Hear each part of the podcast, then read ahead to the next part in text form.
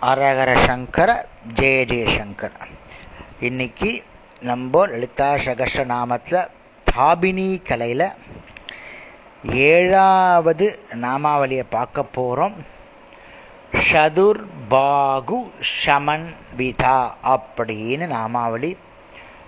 சமன்விதானா இருப்பவள் உடையவள். பாகுனா கைகள்னு அர்த்தம். சதுர்னா நான்கு. நான்கு கைகளுடன் இருப்பவள்னு அர்த்தம். தேவி நான்கு கைகளுடன் கூடியவள். ரெண்டு தோலுக்கு முன்பின்னாக ஒவ்வொரு தோலுக்கும் இரண்டு கைகள் வீதம். இரண்டு தோள்களுக்கு நான்கு கைகளை கொண்டவள்னு அர்த்தம்.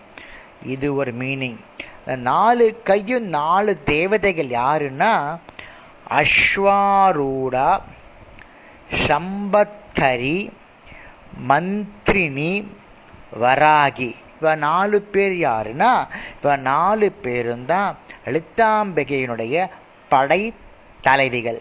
நம்ம பின்னாடி பார்க்க போகிறோம் பண்டாசுர வர்தனைன்னு பார்க்க போகிறோம் பண்டாசுர வதம் அப்போ இவ நாலு பேர் அங்கே இருப்பா. நான்கு படைத்தலைவிகள் இந்த நான்கு படைத்தலைவிகளும் அம்பாளுடைய நான்கு கைகளாக இருக்கலாம். அப்படின்னு இன்னொரு மீனிங் இருக்கு. திருப்பி சொல்லலாம் அவன் நாலு பேர் யாருன்னா? அஸ்வாரூடா சம்பத்கரி மந்திரினி வராகி. இந்த நாலு பேரும் அம்பாளுடைய படைத்தலைவிகள். அவர்கள் நான்கு பேரும் நான்கு கைகளாக இருக்கிறாள். அதனாலே அம்பாலே நம்ப ஓம் சதுர்பாகு சமன்விதாய நமகா அப்படின்னு சொல்கிறோம் இன்னைக்கு அடுத்த நாமாவளியும் பார்த்துடலாம். ராகஸ்ரூபா பாஷாட்யா. ராகஸ்ரூபான ராகம் என்று ஆசைகள் அபிலாஷைகள். ராகம்னா ஆசைகள் அபிலாஷைகள்னு பேர். பாஷாட்யானா பாஷம் என்னும் கயறு ஆசைகள் என்ற கயிற்றை முன்னிறுத்தி பிரபஞ்சத்தை இயக்குபவள் அப்படின்னா ஒரு பொருள் தூரமாக இருக்குன்னு நினச்சிக்கோங்க. அங்கே அது நம்ம பக்கம் வெளுக்கணும்னா கயிறு எப்படி உதவுறது? அந்த மாதிரி. அந்த ரெண்டு முனையும் நம்ம கிட்ட இருந்தால் தான் அந்த பொருளை இழுக்க முடியும். இல்லையா? அப்போ தான் நம்ம பக்கத்தில் வரும். அதை மாதிரி இரண்டு முனைகளையும் தேவி தன்னுடைய கையில் வச்சுட்டு பாஷம் என்ற அதாவது பாஷம் என்ற இரண்டு கைகள் இரண்டு நுனியையும் தேவி தன் கையில் வச்சுட்டு நம்மளை அவ பக்கம் இழுக்கிறாளாம். பாஷம் என்பது ஒரு பொருளை பிடித்து இழுப்பதற்கு போடப்படும் கயறு. பாஷக்கயிறுன்னு நம்ம கேள்விப்பட்டிருப்போம் கரெக்டா இழுக்கிறதுக்கான கயறு. இதை கையில் கயிற்றின் இரு முனைகளையும் சேர்த்து அம்பாவுடைய கையில் ரெண்டு கயிற்றின ரெண்டு முனைகளையும் சேர்த்து வச்சுருக்காளாம் தேவியினுடைய இடது பின்னம் கையில் பின் கையில் பாஷம் கயிறு ஸ்தூல ரூபமாக இருக்கு. அந்த மாதிரி கையில் வச்சுண்டு பக்தால தன் பக்கம் இழுக்கிறாளாம் தேவி.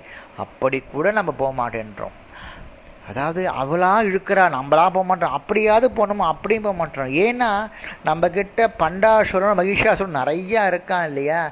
அவெல்லாம் வெளியில் வந்த பிறகு தானே அம்பாள் கிட்ட போக முடியும்.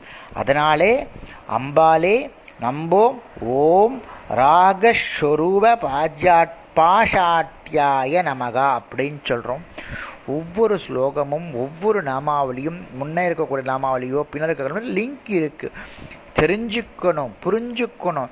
நம்ம வேக வேகமாக ஒரு நாமாவளியை முடிக்கிறது எனக்கு ஒரு நாளைக்கு பத்து நாமாவளி கூட நான் சொல்லுவேன். ஆனால் அது சொன்னேன்னு வச்சுக்கோங்க மனசில் உங்களுக்கு நிற்காது அதனால தான் மேக்சிமம் ரெண்டுக்கு மேலே கொடுக்க மாட்டேன். நாளைக்கு பார்க்குறச்சே அஹோ அந்த அந்த ஸ்லோகம் அங்கே வந்தது அந்த அந்த நாமாவளி பண்டாசுர வதத்தை பறக்கச்ச. ஓ அங்கே இருக்கா? நம்ம பார்த்தோம். நம்ம நாலு தேவதைகள் பார்த்தோம். அப்படி நாலு படைத்தலைவையை பார்த்தோம். அப்படின்னு தெரிஞ்சுக்கணும். இன்னைக்கு ஆடியோ ஒரு நாளைக்கு ஒரு நாளைக்கு ரெண்டு தடவையோ மூணு தடவை போட்டு கேட்டுட்டு மைண்டில் ஏற்றிட்டுன்னு வச்சுக்கோங்க. நீங்களே பெரிய ஆள் அம்பாள் மாதிரி நீங்களே மாதிரி பண்ணிட்டு இருக்கலாம். உபசா உபசா இது பண்ணிட்டு இருக்கலாம். உபன்யாசம் பண்ணிட்டு இருக்கலாம். அவ்வளவு எளிமையாக இருக்குது இந்த லலிதா சகசரநாமத்தினுடைய தமிழ் விளக்கம் பாஸ்கராயர் சொல்லியிருக்கார். அதை நான் உங்களுக்கு விளக்கி சொல்லின்னு இருக்கேன் எனக்கு தெரிஞ்ச தமிழில் உங்களுக்கு சொல்லின்னு இருக்கேன் உங்களுக்கெல்லாம் பிடிச்சிருக்கும்னு நினைக்கிறேன். நாளைக்கு அடுத்த நாவலியை பார்க்கலாம். ஹரஹர சங்கர ஜெய ஜெயசங்கர